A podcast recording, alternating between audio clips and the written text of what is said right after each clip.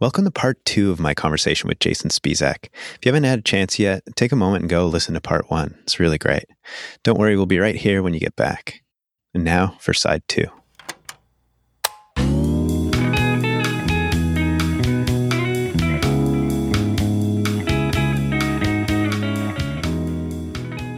So you use Linux to do your voiceover stuff? Oh, I do. Oh, wait, let me back it up a little bit. You do a bunch of voiceover stuff, so much. You know, this isn't one of your first experiences, but so much that you you had to, you know, we had to keep agreeing to move this date a little bit because you're doing a bunch of cool projects. So I did, I did. They just released the trailer for Gears Tactics, which is a new Gears of War uh, game.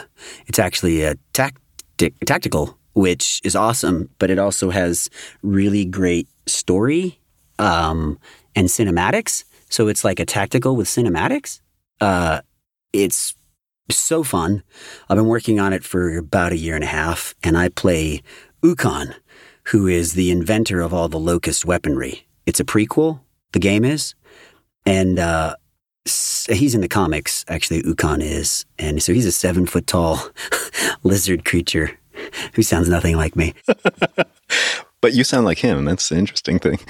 Uh, that that was just announced, I think, yesterday or the day before. The trailer for it is wicked awesome. Oh, cool! Uh, and and ever, you know, so I do a lot of voiceover. And so you may have a few studios. I do. I have. we're riding down the brunch with Brent freeway, and we're taking the Segway. I have a studio in Los Angeles, and uh, it's just a closet, a converted closet. I'm not going to say I got my studio in Los Angeles. Just, just a, those are the best. You should see what I'm sitting in right now. right, it's it's a closet in a. I rent a place in Pasadena, and the landlord has been kind enough to let me just have the closet be a converted studio. That I can, by the way, take down at any time because it's made out of PVC and moving blankets, and it's very cool. That's a build for another day. Uh, and then at my home in Phoenix, uh, outside of Phoenix in Mesa, uh, I have a converted closet there too that I'm in right now. And it's super simple. I have a monitor on a stand that's attached to the wall, and above that is my microphone.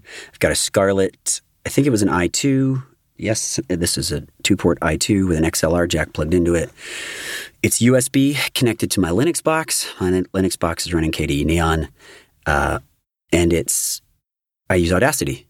So because in my business you don't need to produce your auditions. You really shouldn't. They they frown upon that. You would heavily produce your auditions with music and transitions. Uh, you just they really just want to hear what your voice sounds like. You'll still use compression and normalization and everything, but uh, they want to hear what your your natural voice sounds like, or the voice you're creating sounds like without any shenanigans. And I use Audacity, and I do I let's see, twenty auditions a week easily I'm in my studio for hours and hours every day, and uh, I have three waiting for me that are due on Monday. you got work to do. and everything from Taco Bell's new nachos party packs uh, ads to Toyota. I got a Toyota spot that's running, and uh, to video games, uh, animated series. I'm on DC Superhero Girls. I was I'm on Young Justice. I play Forager and Kid Flash, Wally West on Young Justice which was brought back by the internet after it was canceled on Cartoon Network. So, um, yeah, I do. I do a lot of voiceover, and I, I love my job. I've always done cartoon voices ever since I was a kid, imitating Mel Blanc and stuff. You know, sitting too close to the TV. was, I went out to L.A. to you know be an on-camera actor, and they were like, "No, no, no, you, we don't need you on camera, but you sound great, and uh, you can do voices." so it's just what I ended up making making money was the only way. I, you know, it's it's the thing that I ended up supporting myself with. So. Well, you're in good company. I mean, uh, us podcasters, so we feel much the same. I think, right? Sure. Oh, the renaissance of radio is amazing. It was dying a hard death with corporate control, and this is truly the renaissance of radio. And because our commutes are longer now, you can listen to long form things like Brunch with Brent. If our commutes weren't this long, nobody'd listen to this. uh, thank you, Exoburbs.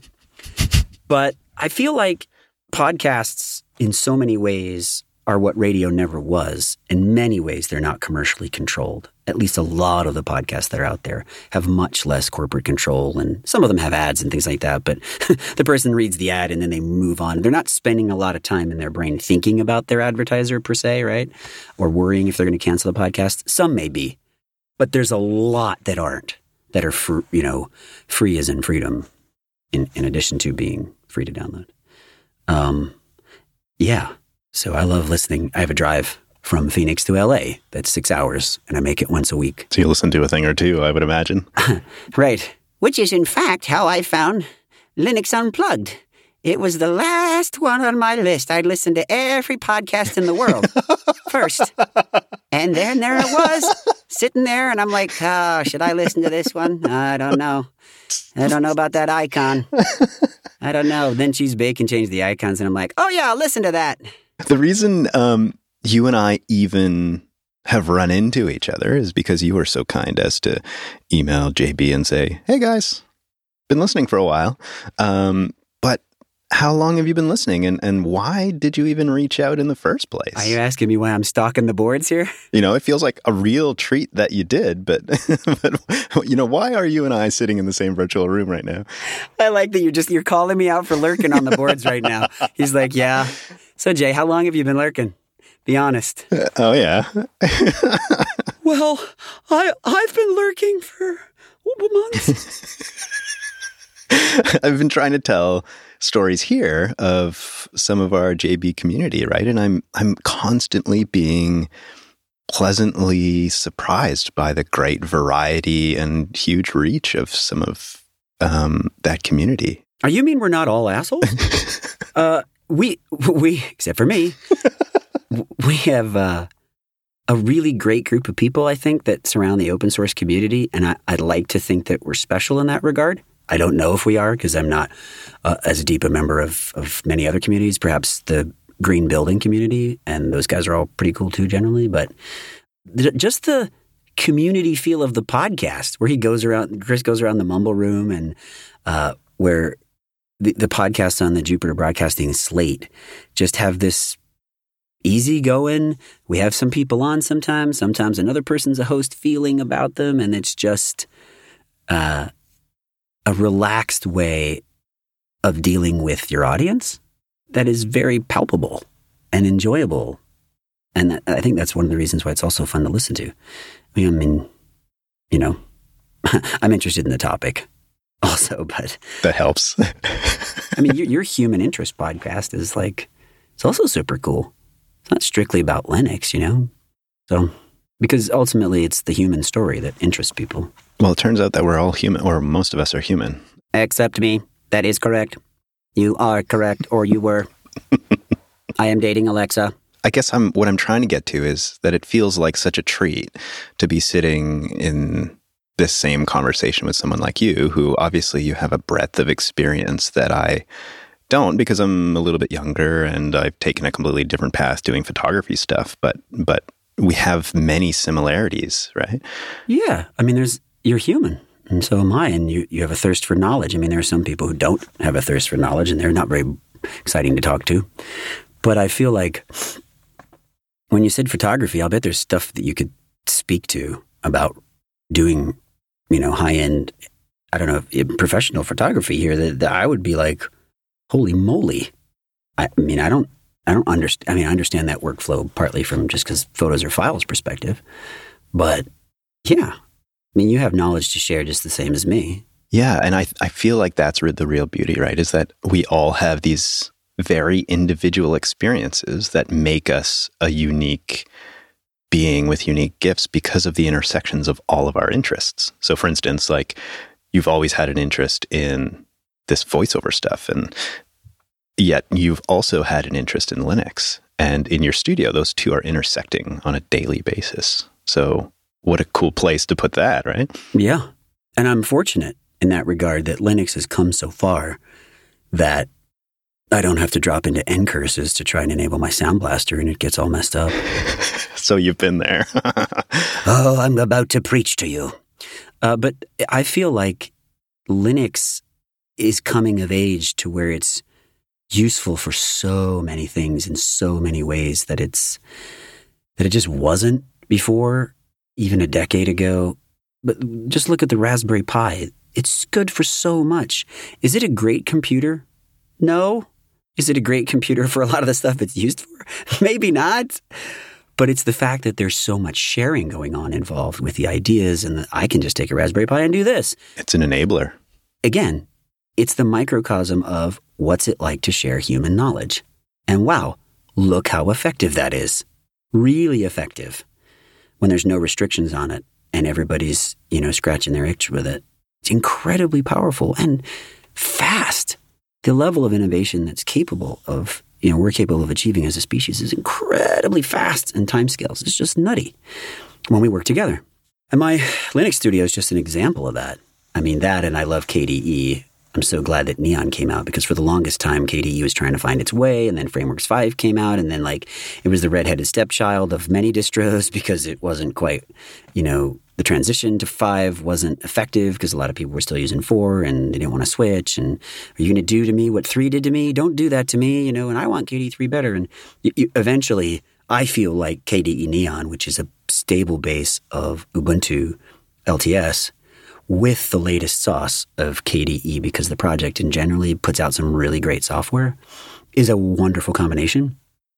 And it works for me on a daily basis. And I have had so few problems with it that coming from 1997 to today, I'm blown away that I have less problems with this than I have like with a Mac. And having used a Mac for a long time, I'm so grateful for that and that everybody whose time and effort goes into that. And if I file a bug report here or there, I, I don't have any to file. I mean, what am I, that's impossible. That's crazy. Because I mean, my use case is pretty flat. I mean, it's turn on Firefox, turn on Audacity, record. and then I take that file that was recorded and I, I send it somewhere in the browser. I mean, like I use two pieces of software, and if you count the file manager, three. Like from a user use case perspective. And it's just a tank. I hit update, I put all my updates in frequently without any trouble. It's crazy. Now, part of that is because I know to buy the right hardware to begin with. So let me preface that for everybody listening that I use the Focusrite Scarlett i2 because I know it shows up as a device under Linux that is going to be Linux friendly to the sound system. To Linux, it's going to be friendly to Linux's sound system.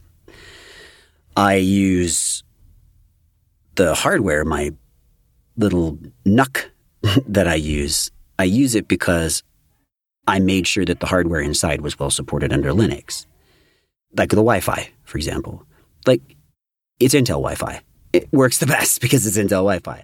And it's, if you just come to the table with a little bit of that knowledge, there's a lot more choices out there than just buying from something somebody pre-installed, you know, because it's so easy to install Linux today, brain dead easy.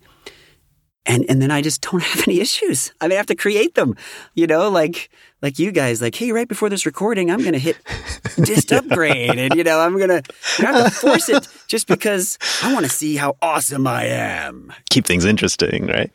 You're gonna bend to my will right before this podcast, and I'm gonna hit upgrade. I'm gonna change my whole profile around, and then you will do my bidding and record this podcast now. I've been there. because, you know, in a sense, we like, I'm sure that's an exercise of our, our power, AKA our knowledge. We want to feel like we're a little bit, you know, capable. And so we test this, test it that way. and that's silly. But also it's this this way of never stopping to learn, right? Sure, it is. Uh, but why do we pick the, the, learning right before we have to use it? That's just dumb. Forget it. because that's the most exciting time, clearly. Everybody listening to this, everyone who's been on this show, except for two or three people, have done that. And it's dumb. Don't do that in production. But what do you say to somebody who hasn't seen Linux yet or hasn't even you know, is looking for some hardware and maybe is like, well, I don't know, like maybe now is the time for me to explore that? Yeah, but you you have to think about that sentence you said. Is there's probably not a person in the developed world who hasn't seen Linux yet. They just don't realize it. That's the real trick though. Right? So if you're talking about desktop Linux, proper desktop Linux, because if they're using Android or they're using a Chromebook, I mean, where in the developed world have you, you know, I've never seen Linux. Well, that's not true You have. I suppose I should be clear about what I mean about Linux and Yes. Desktop Linux. and and I think what I mean about desktop Linux is actually some of the philosophies you and I were talking about earlier, which is to have some of that feeling of digital independence and some onus in what's happening with your data and those kind of topics, right? And so how do you get someone to transition to that? You can convince them pretty easily that Linux is the right choice for some of those things if they care about those things. I think the biggest challenge is getting people to understand why those things matter. Because if I've got a person who doesn't know Linux and they're unfamiliar with it at all, but they come to me and they go, you know what? I found this cool thing, Home Assistant, because I am sick of my data getting sent. I'm not going to use Alexa, dude. They're in my house spying at me. My buddy Brandon, who's the producer of Young Justice, is this way. He's like, uses a Mac and everything, but he's like, I'm not using Alexa. I'm not using Google, you know, to spy on me. I don't want hockey pucks with, you know, voices coming at me and knowing that every word I say to my children is going out the other end. That person is a little easier to work into the desktop Linux fold because they've already shown that they care some about digital independence. You know, and there's plenty of people who don't. You know, and we just have to understand that that desktop Linux and in general open source software isn't the answer to a problem that someone doesn't have. Well, what's interesting there is is they don't even realize that there is a choice or a problem. I mean, there's a lot of people who just don't care. Yeah, but do they not that I guess that's my question is do do they not care because they just don't even know it's happening or do they not care by choice? I have to be honest, the people that I've pressed that issue on, and this is just anecdotal evidence, the people I've pressed that issue on think it's futile. Hmm, that's what a what an awful feeling. They really think that so much goes through Amazon and so much goes through Google that even if you were to do all the things you think you're doing, Jason, it, you're not private. You're carrying around an iPhone right now. They know where you are. Yeah, but I use Apple Maps on my iPhone, not Google Maps. I use DuckDuckGo and not, you know, whatever. And, you know, there's mitigations to make, give them less data. I don't use Facebook. I don't use Twitter. I don't use Instagram. Well, aren't you boring? You're very boring then. Goodbye. Uh, I don't, I am worried that it's not the reason that people wouldn't be interested in Linux is because if they knew those reasons, they'd say, what's the use? That's the part that really has me worried. Um, and there are some people who really, they just don't care. But most of the people that I've introduced to it are fascinated by it, if anything. And then I run up against the application firewall where their work doesn't work with it, their university didn't work with it, their whatever. They don't like LibreOffice because it's just not Microsoft Office. And whatever the reason is, paper cut here or there, and they abandon it. But the irony of that is that I haven't had a single person I've handed a Chromebook to yet, except for one person whose school would not let them use a Chromebook online university. Stop using it.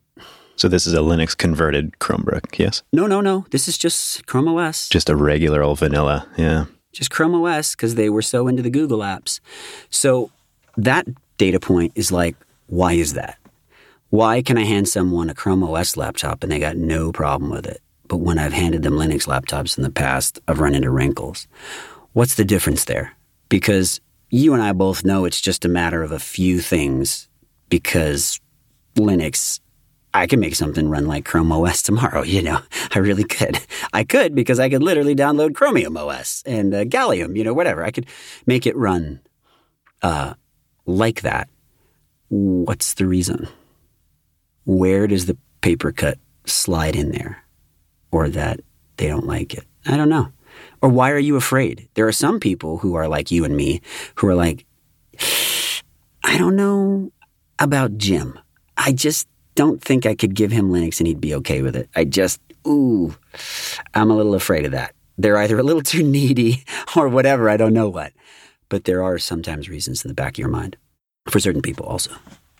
Well, and those become some of those barriers for us trying to share the things we know are good for us, who would be, which would be also good for them. You know, that, that sentiment you were sharing earlier of like just wanting to spread it widely. But those are some of the roadblocks, right? And I, I'm not sure we understand them quite enough. I don't know. it, it's very possible my worries are that if I introduce Linux at the wrong time, they'll never do it. Right? Because I have a way and you have a way of fail, try, try again. And not everybody's wired this way, especially when it comes to the black magic pixie dust box called the computer. And if I try at the wrong time or if I broach this subject and they're not interested in what they're seeing over their, my shoulder on my screen or whatever, and then have a bad experience, I've just ruined it. Just ruined it for them and for me and for open source. And so I gotta feel that out. Gotta be a little careful about that, you know. Otherwise, it gets a bad name. Uh, that may be part of it also. That we are careful not to put it in a place it doesn't belong anymore if we've been burned. Like the young Linux lover might be like, I'm gonna share this with everybody. Oh yeah, check it out. Everybody loves Linux. And then pretty soon after you get burnt once or twice, you're like, okay, everybody might like Linux. You know, and then try it again and Linux is pretty cool. What do you think? And that's, I think that could be coloring my perception is because I've been used it for so many years. And I may have a bit of an antiquated view because Linux is so much better now than it's ever been. And I'm on guard against that, but it's possible. Well, you've likely had that conversation with users more than many of us of, of trying to introduce Linux. I mean, you've created a few businesses, right? Yeah. My mom doesn't use Linux. My dad doesn't use Linux. My wife doesn't use Linux. Like, and these are the people that are closest to me, and I love them so much. Of course. My dad is an SAP programmer. I mean, Windows is where he spent his entire life. you know, so forget that.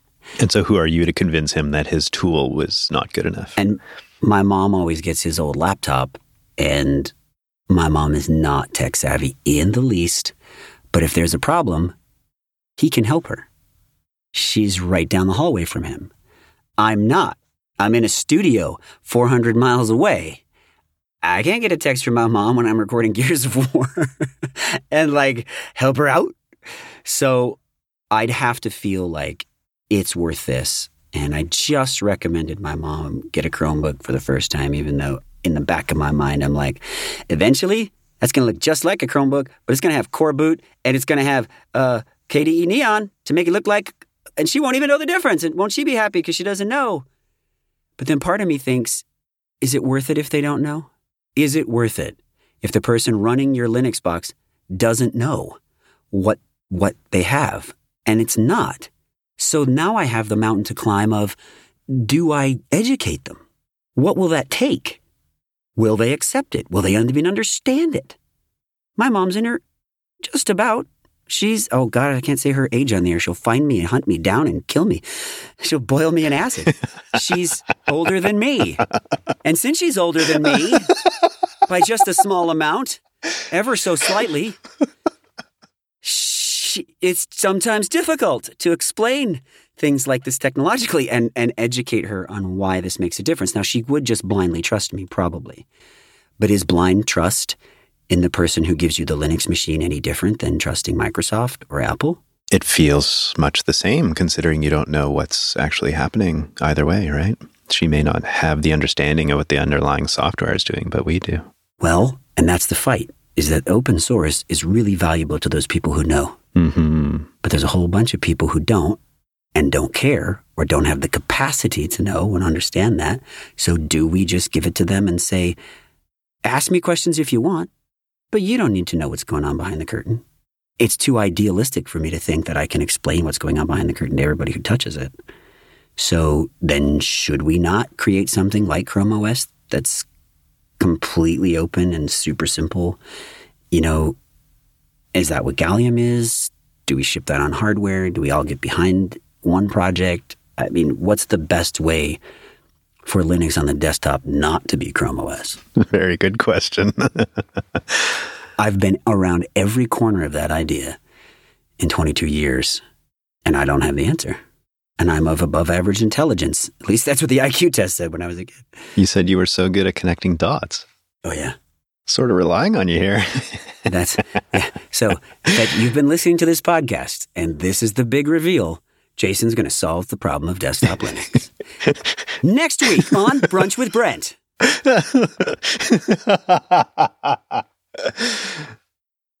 so so for you then, where do you take that energy of of just wanting to dive into Linux every single day? Where do you put it now, knowing you're up against some of these challenges? I built a home assistant system for my dad. I gave it WireGuard. I uh, my youngest, my oldest nephew, Kai, is a wonderful young man who has a, a, thirst for knowledge when it comes to computers and has ever since he was like five. He's eight now. I've given him a Linux computer, a Raspberry Pi, helped him install in his computers over Thanksgiving. His task was to take this Linux computer where the hard drive had died. We put in an SSD together. He's eight. We put in an SSD together. I watched him. He did it himself. That's so awesome. he put the OS on there. He put K- he goes. I go, Kai, which, which OS do you think we want? And he goes, Hmm. Well, um, XFCE is okay, but it's not as capable as KDE, I think. KDE Neon is really capable, and I love the way it looks. I can customize it really well. So let's go with KDE Neon. Okay, buddy, let's download the image onto this USB stick here. Okay, good. We're going to use DD and get that on there because we only rock the old school crap when I'm training people. And I'm like, okay, let's go. Put it in the side. Make sure it boots from the stick. Do you know how to make sure it boots from the stick? Yeah, you just go in the BIOS and you switch it to make sure if it's not already booting from that. Okay, buddy, go ahead. And like, this is old hat to him. He's eight. This is old hat. Like, yeah, dude, why are you asking me that? It's the BIOS. That's so awesome. and then we, we, we boot into the OS. He watches the KDE Neon install, clicks, you know, clicks the reboot, pulls the USB stick out and everything, and he's just tooling around And there. He goes, you know, I like the desktop with a little bit of a darker theme than this. It comes with this w- light theme, and I'm not sure that's for me. So he goes into the system settings and pokes a few and goes to the dark breeze theme, you know, and, and I just walk away with a big smile on my face because that's a future CEO or software engineer or kernel contributor. And so the answer is I do what I can. That's all any of us can be expected. Share it to those who want to listen. Yeah. You do what you can. You find the avenues, find your strongest soldiers and advocates, give them the weapons necessary, and then, you know, you can help other people along the way. Nothing wrong with giving somebody a Chromebook. It's Linux and it's also Linux compatible. And just make sure you send it to Matt so he can do the firmware before you give it to your mom. I mean, come on, let's all be realistic. Thank you, Matt. right? I mean, come on. Yeah, for sure. But that's the way to think, right? The way to think is if I can't get you to be my software engineer and I can't get you to understand all of this, how can you help your net, your grandson? You can help in this way. Linux is the disease that'll never leave me. It's the bug, isn't it? it is, man. My, one of my first mentors in photography said, "Oh, geez, Brent, I, I think you got the bug." Yeah, and it's hard to get rid of it. it sure is, isn't it? Because the reason is because you see a task before you, and you immediately think how best to solve it is the open source toolkit. That includes Linux and friends. Because your eyes have now seen this path, you can't go, yeah, well, I'm just going to buy some commercial piece of crap, you know, and uh, turn it on. Your brain is like, well, this could so much be better solved this way. And oh, I'm running into the limitations of this piece of hardware that's not really a hardware limitation, it's a software limitation.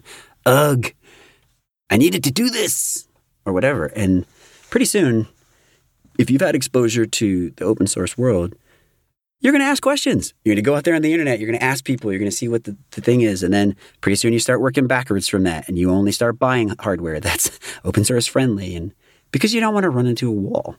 Or when you do, you want to be able to rebuild the wall or stucco the wall or put a door in the wall.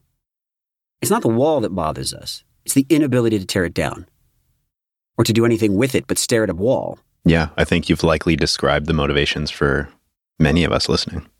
Um, you were telling me earlier that uh, you were recently at Comic Con, which uh, is a huge thing, and I've never been. And you hold a special place there for some people, which is, I'm sure, a nice feeling. This is San Diego Comic Con. We're talking about like I had been hoping for many, many years to play the Joker. And Mark Hamill plays the Joker in a lot of video games and uh, animated series. And Mark was very busy with uh, Star Wars and a few other things. And he just was like, well, he's gets the first shot at playing it. And he's did not want to play that role in, for this particular animated series. He was either a little too busy or he wanted to do another project or whatever. As an actor, you know, he has a lot of things on his plate. And so Warner Brothers turned to me and asked, "Will you be the Joker in Batman Hush, which is an animated movie?" And I was like, "That's awesome. That's awesome. Yeah, don't mess this up, Spisak." And so I did. I asked them if they wanted me to do something similar to Mark or what is the vein of the Joker, because the Joker can be different stylistically. Like I also play the Lego Joker mm. in movies. I also play the Lego Joker. I saw the scene with the spoon, uh, which made me laugh. Oh, Spoony, tell me I'm the best. You're the best, Joker. Oh, yes. uh, yeah, so I play uh, Lego Joker, but not in the theatrical release. That was um, the guy from Saturday Night Live, or I can't remember the actor's name, but um, yeah, in a lot of the direct to DVD movies and one or two games. The serious Joker, the animated movie Batman Hush Joker, um, was a little closer to a cross between uh, probably the Joker in The Dark Knight and uh, Jack Nicholson, somewhere in between those two. Oh, wow. There's a little bit of Cesar Romero thrown in there, sprinkled, because I love, grew up watching Cesar Romero as the Joker on the Batman TV show. I'm old! but not the, the goofy type. There's, there's this way of seeing what Cesar Romero is doing is kind of just unhinged and frightening in a way that can be construed goofy, but uh, I wanted to bring some of that unhinged menace. Like, whoa, where's this guy going with this?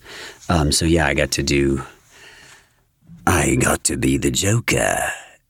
Oh, hello, bats. That sounds so frightening in my ears. it was a lot of fun. It was so fun. There's a scene in Batman Hush where he's in the alley, and it's famous in the comics, Batman Hush. Uh, it's adapted from a comic uh, graphic novel series, and there's a scene in the alley where Batman, I'm not going to spoil it for people who haven't seen it, um, almost breaks his code because the Joker has, he thinks the Joker has done something. And it was one of my favorite scenes ever as an actor to act because, you know, it's just wild and unhinged. And there's this wild fight between the Joker and Batman, where Joker's not really fighting. Batman's just literally beating him up within an inch of his life. And it's just, it was a very intense scene to do as an actor. Uh, yeah, and it was so great. It was just so great. Yeah.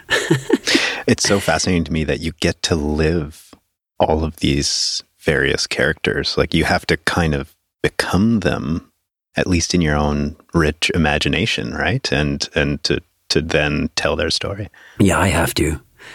I don't have a. I mean, there are some people who probably could.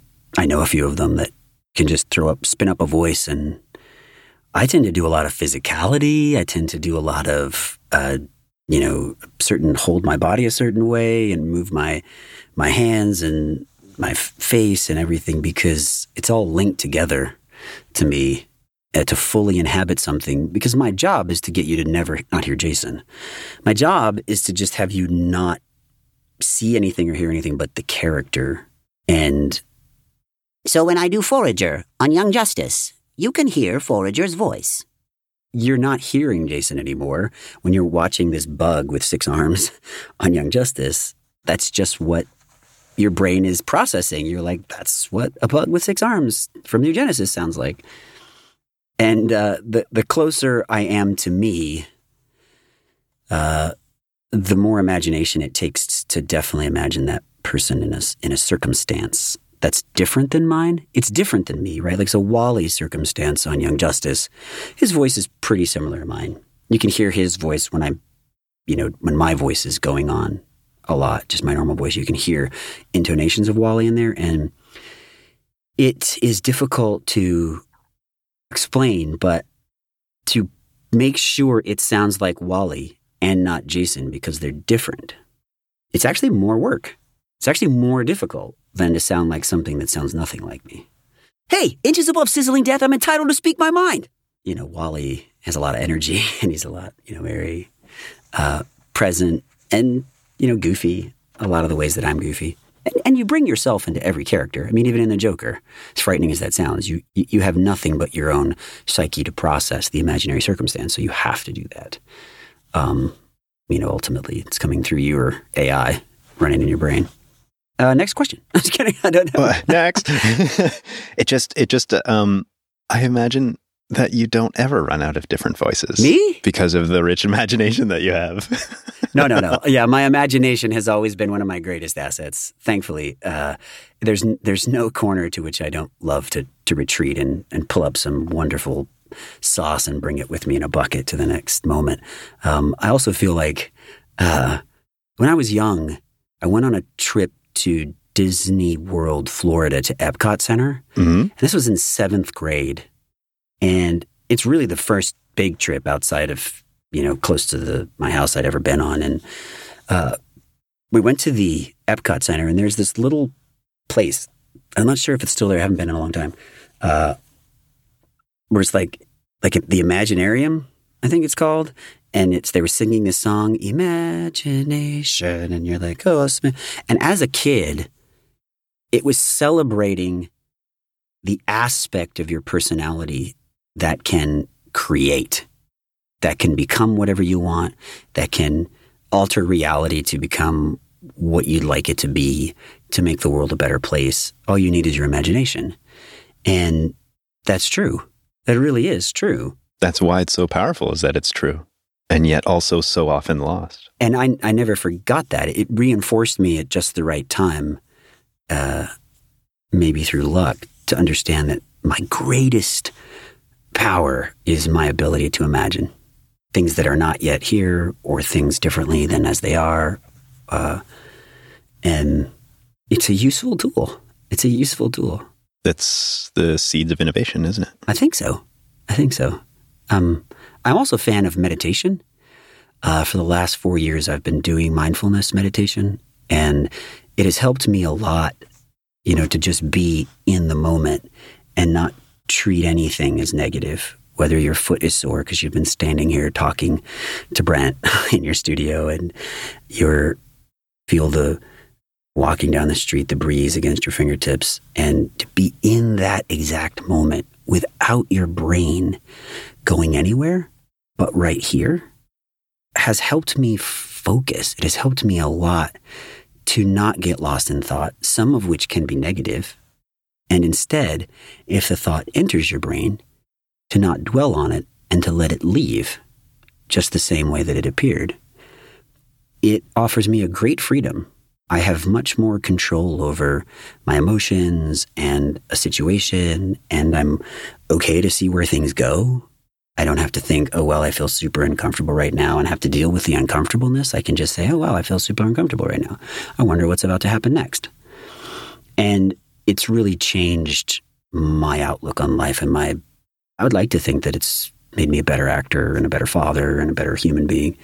Um, but, uh, yeah, so I'm a big fan of mindfulness meditation, actually. What a what a gift to you as a person do it for yourself, right? To impact all of those areas. I was listening to Sam Harris, and he's you know big into mindfulness meditation, and I was like, oh, that's interesting. Maybe I'll give that a shot. And uh, I didn't do it be- through his app or anything like that. I had some. I have nasal polyps, so you can hear that my natural voice has a little bit of a nasal tonality to it uh, when I'm not trying to get around that. Um, you can hear that my voice has a very nasal tonality to it when I'm not trying. And uh, that's because I have nasal polyps. It's a genetic condition where the inside of your sinuses has growths. Einstein had it, for example. Bill Clinton had it. And it's just a genetic condition. And uh, so I had to have surgeries to cut them out. So they use a laser endoscope to go up there. They cut holes in my bones the very first time I ever had the surgery, and they just cut the growths out. And I just need to ha- keep having them cut out because they keep growing. That's just part of my my genome. And the fourth time I had this surgery, I was in a lot of pain.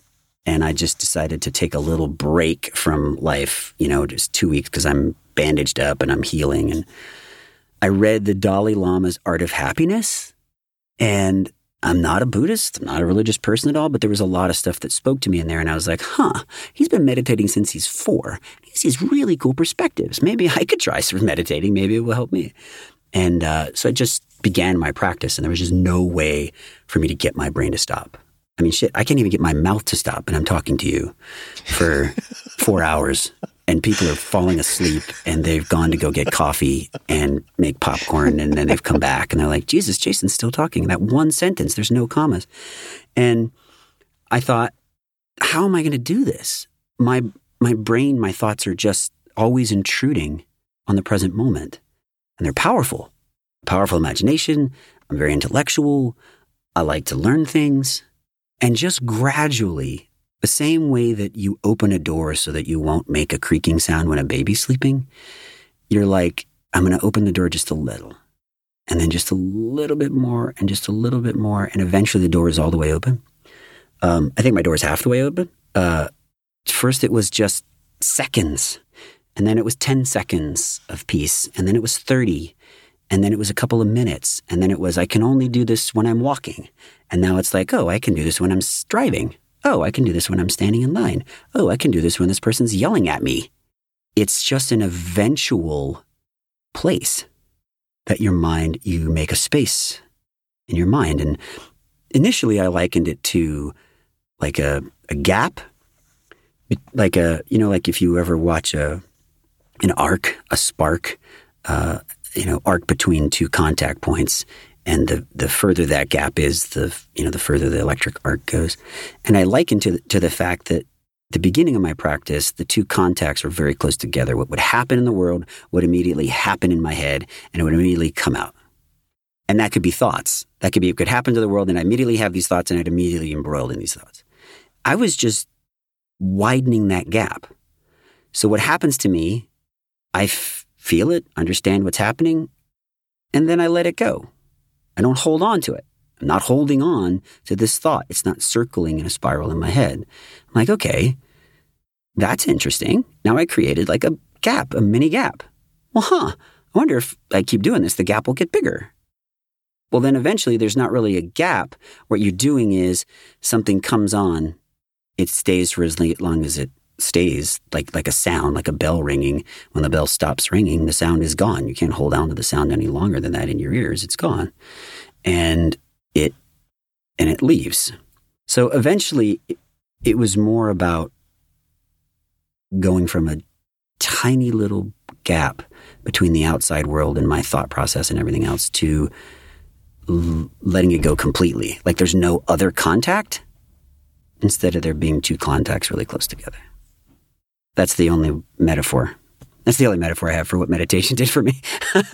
yeah, but it puts it in a visual way that is helpful. Um, I've I've certainly dabbled in some meditation and have known that it's one of the things I should probably do for myself regularly that would help me the most. How did you try? I mean, did you did you did you do walking meditation, sitting? I mean, what what was your what, what was that like?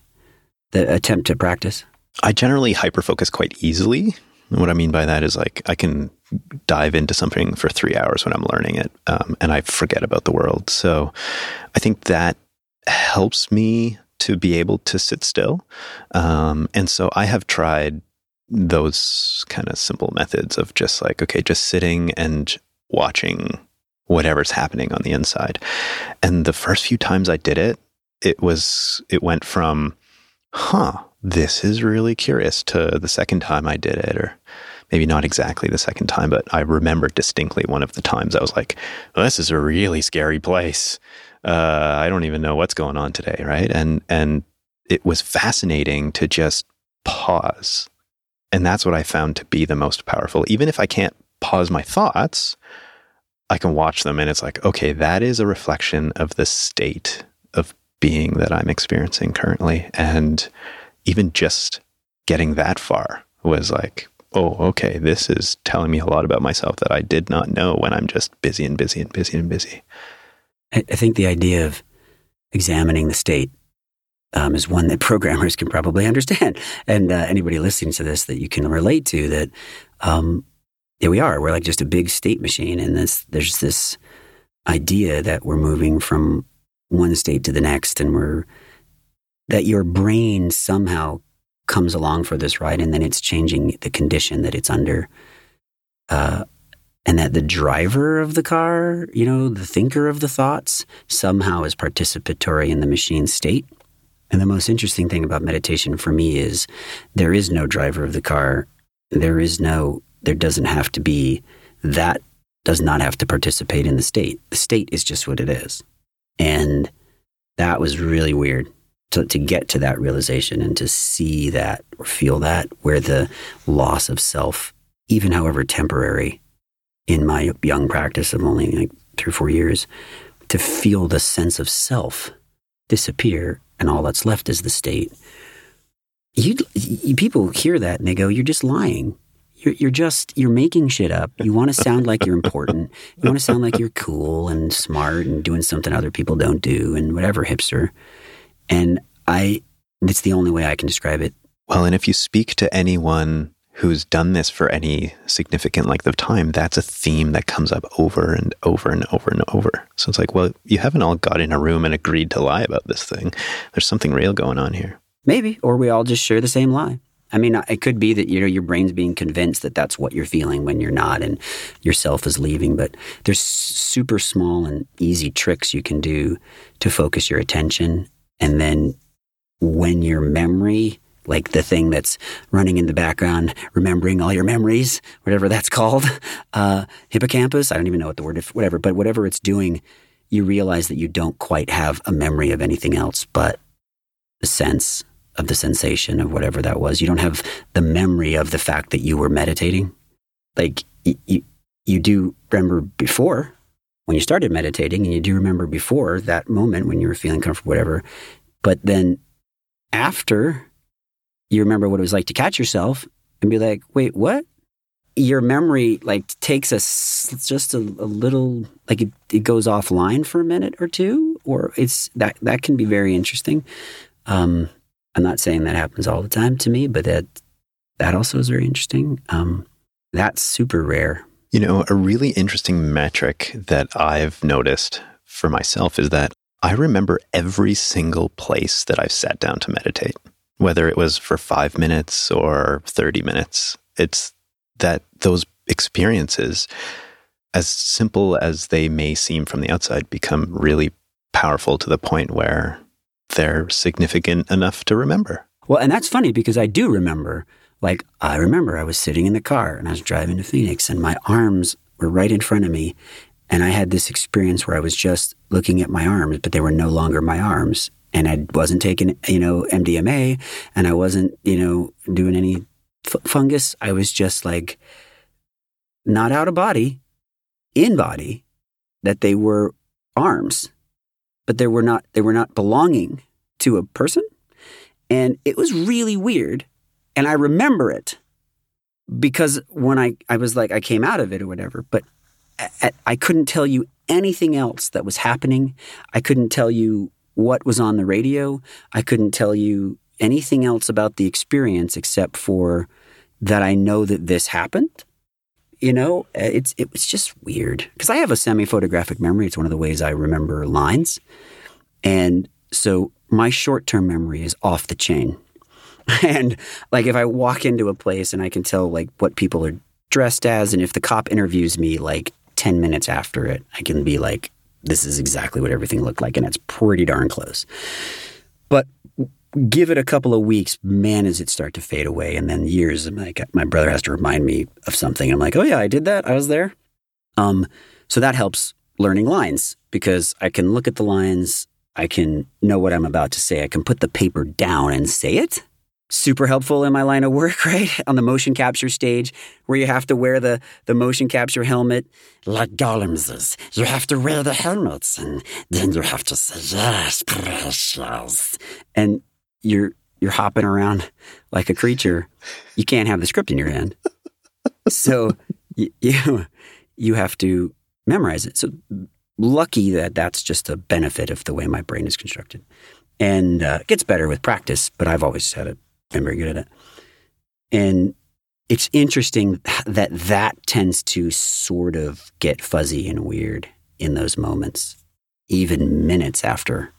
I should have been able to know what everything was going on. So there's a part of my consciousness that's online.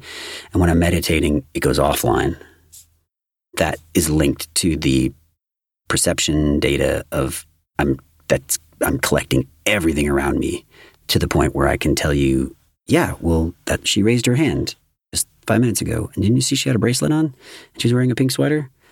Yeah, she's right behind that guy, blah, blah, blah, blah, blah. And like you turn around and that's the case. I've heard often that those who meditate often feel almost like it's a nap of sorts. you know, the way we describe a nap to like go get a tiny boost of energy, but it's it's like a totally different approach. And what you're describing reminds me of that. It's like, okay, all of these systems that are active 100% of the time that your eyes are open during the day are just kind of shutting down in a very helpful way. Yeah, I guess I never really thought it like that. Like uh, systems offline. Jason's visual perception system offline. Jason's memory system offline, conserving energy in suspend. Loss of self but not only conserving energy, but going to a completely different place, which is the, the fascinating thing. I don't even know if this would be beneficial to anyone else. I talk about it. I say these are the benefits that I have derived from it. And even if that's psychological trickery and somehow I've managed to trick myself into this state of flow while doing nothing, state of flow while not flowing, while not doing something, except for concentrating really hard on not doing anything, uh, that it's not, it's different than flow, but, and being that I derive this benefit is a fact to me.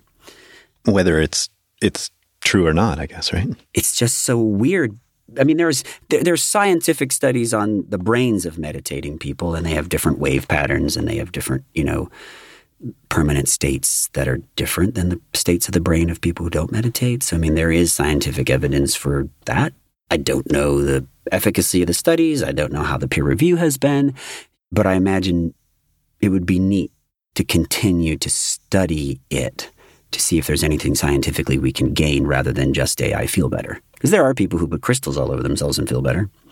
I'm not one of those people. And I'm not one of the people who think, yeah, that's going to work. They're all different tools, right? Anytime you, you gather data about something, then you have at least a reasonable surety that another human who engages in a given practice can get a similar outcome or result. And so if you're hoping to help people, that can only help to have the data.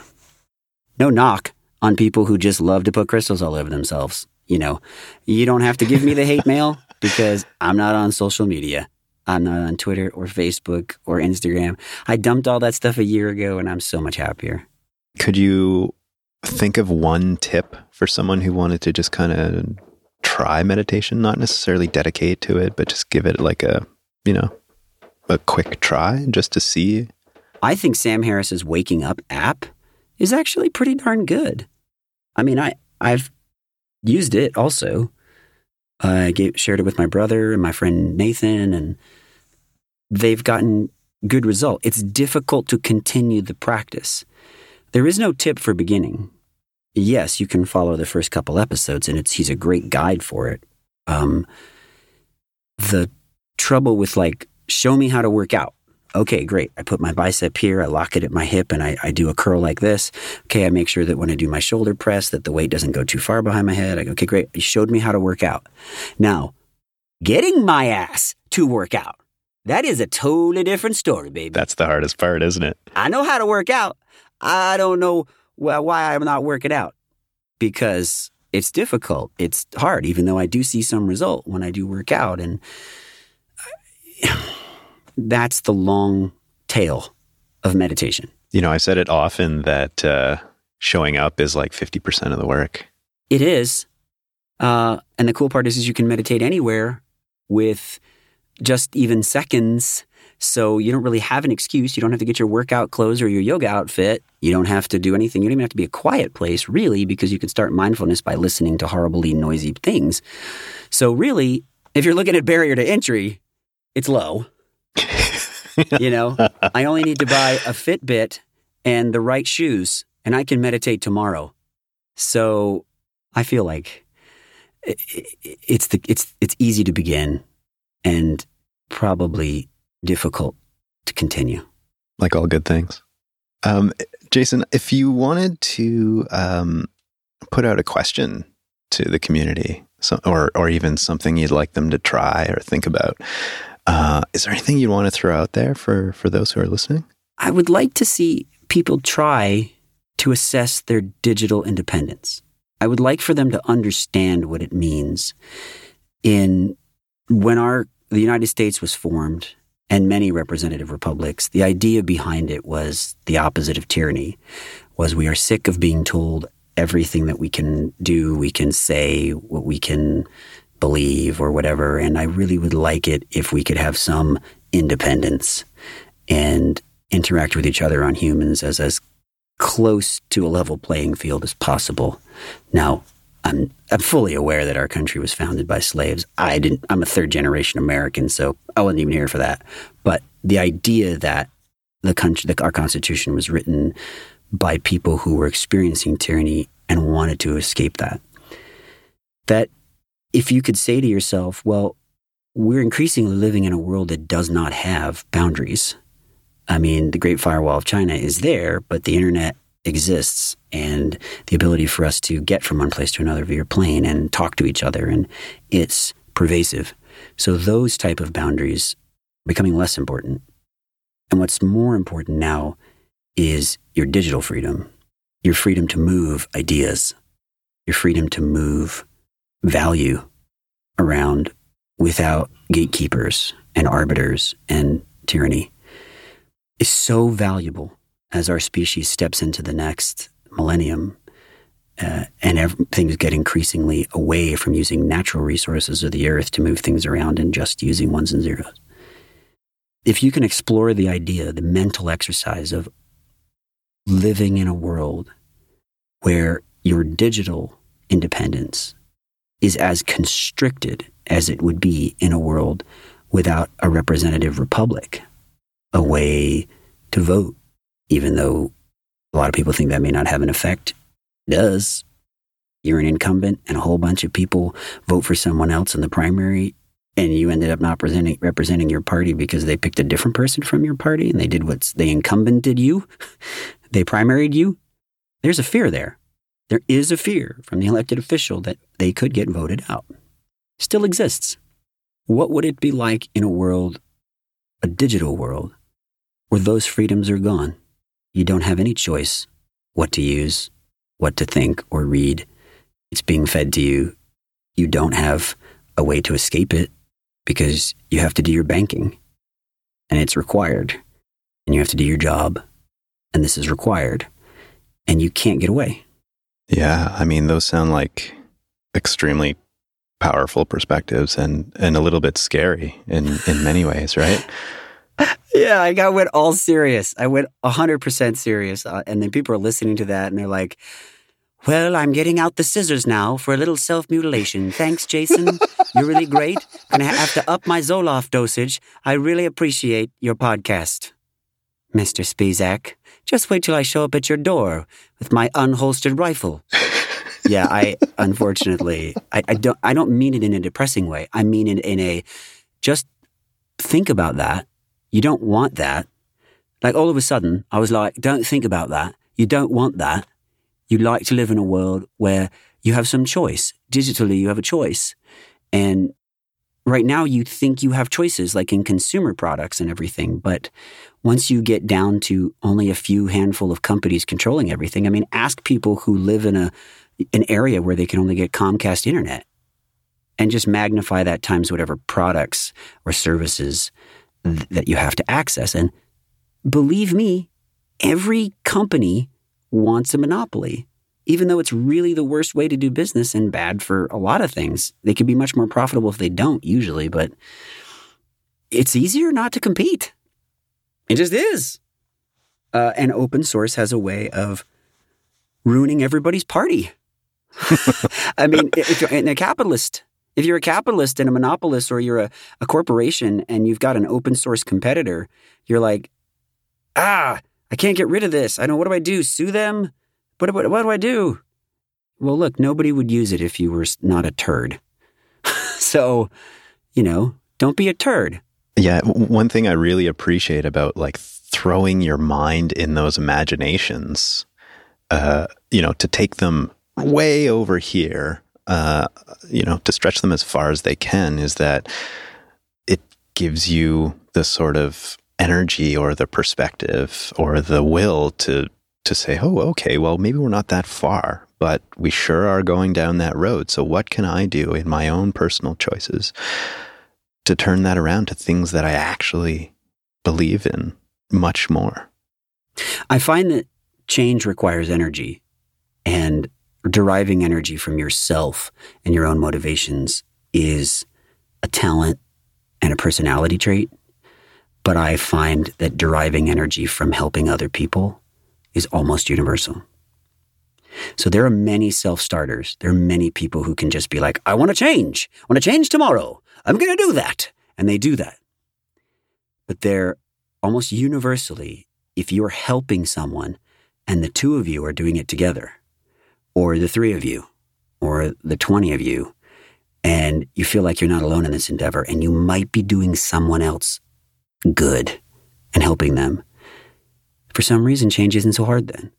I mean, you just described open source projects, right? The collaborations that happen. It's like, okay, well, we may have met a few of the people that we're interacting with to create these projects, or, but there's this sense that you just want to make us all better in the process of collaboration. And as we've seen, that, that certainly happens. That's what you would hope. So if you're looking for the energy to change, do it for a fellow human being. It'll help. Thank you so much for bouncing all these ideas around and sharing your perspectives. And uh, I've, I've really, I was really looking forward to doing this conversation. And and the occasional silly voice. Yeah. Yeah. And uh, if if you would give us one more silly voice of your choosing, it doesn't have to be silly. Would you have something in mind? oh yeah, I need to give you some context. I know. I could do a really good Ollivander from Harry Potter. Right. I remember every wand I've ever sewed, Mr. Potter. It's curious that you should be destined for this wand when its brother gave you that scar. Oh, we do not speak his name. But he who must not be named did great things. Terrible, but great. Whatever, and I think it's clear we can expect great things from you. Anyway, whatever. That yeah, so I do a pretty good Ollivander. Do I pause now? no, you can do whatever. I mean, I could do just I could do voices forever, man. I love it. of course. Well, I mean, it's it's it's in you. You can't get rid of that. I think, right? No. I'm possessed. Thank you so much for connecting with us in the first place, for sitting down with me and, and having a chat. I really appreciate it. And uh, it's so great to know you're out there listening. That's that's for sure. So thank you. Yeah, so you better do a good job. Yeah, thanks. Um, can you give us a little outro? Just something real quick. Uh, let's see. You have been listening to Brunch with Brent, an incomparable smorgasbord of intelligent conversation and wit. If you desire to have more programs of this height of excellence, just log into Jupiter Broadcasting and you will find a plethora of such treasures. Till next time, Adieu.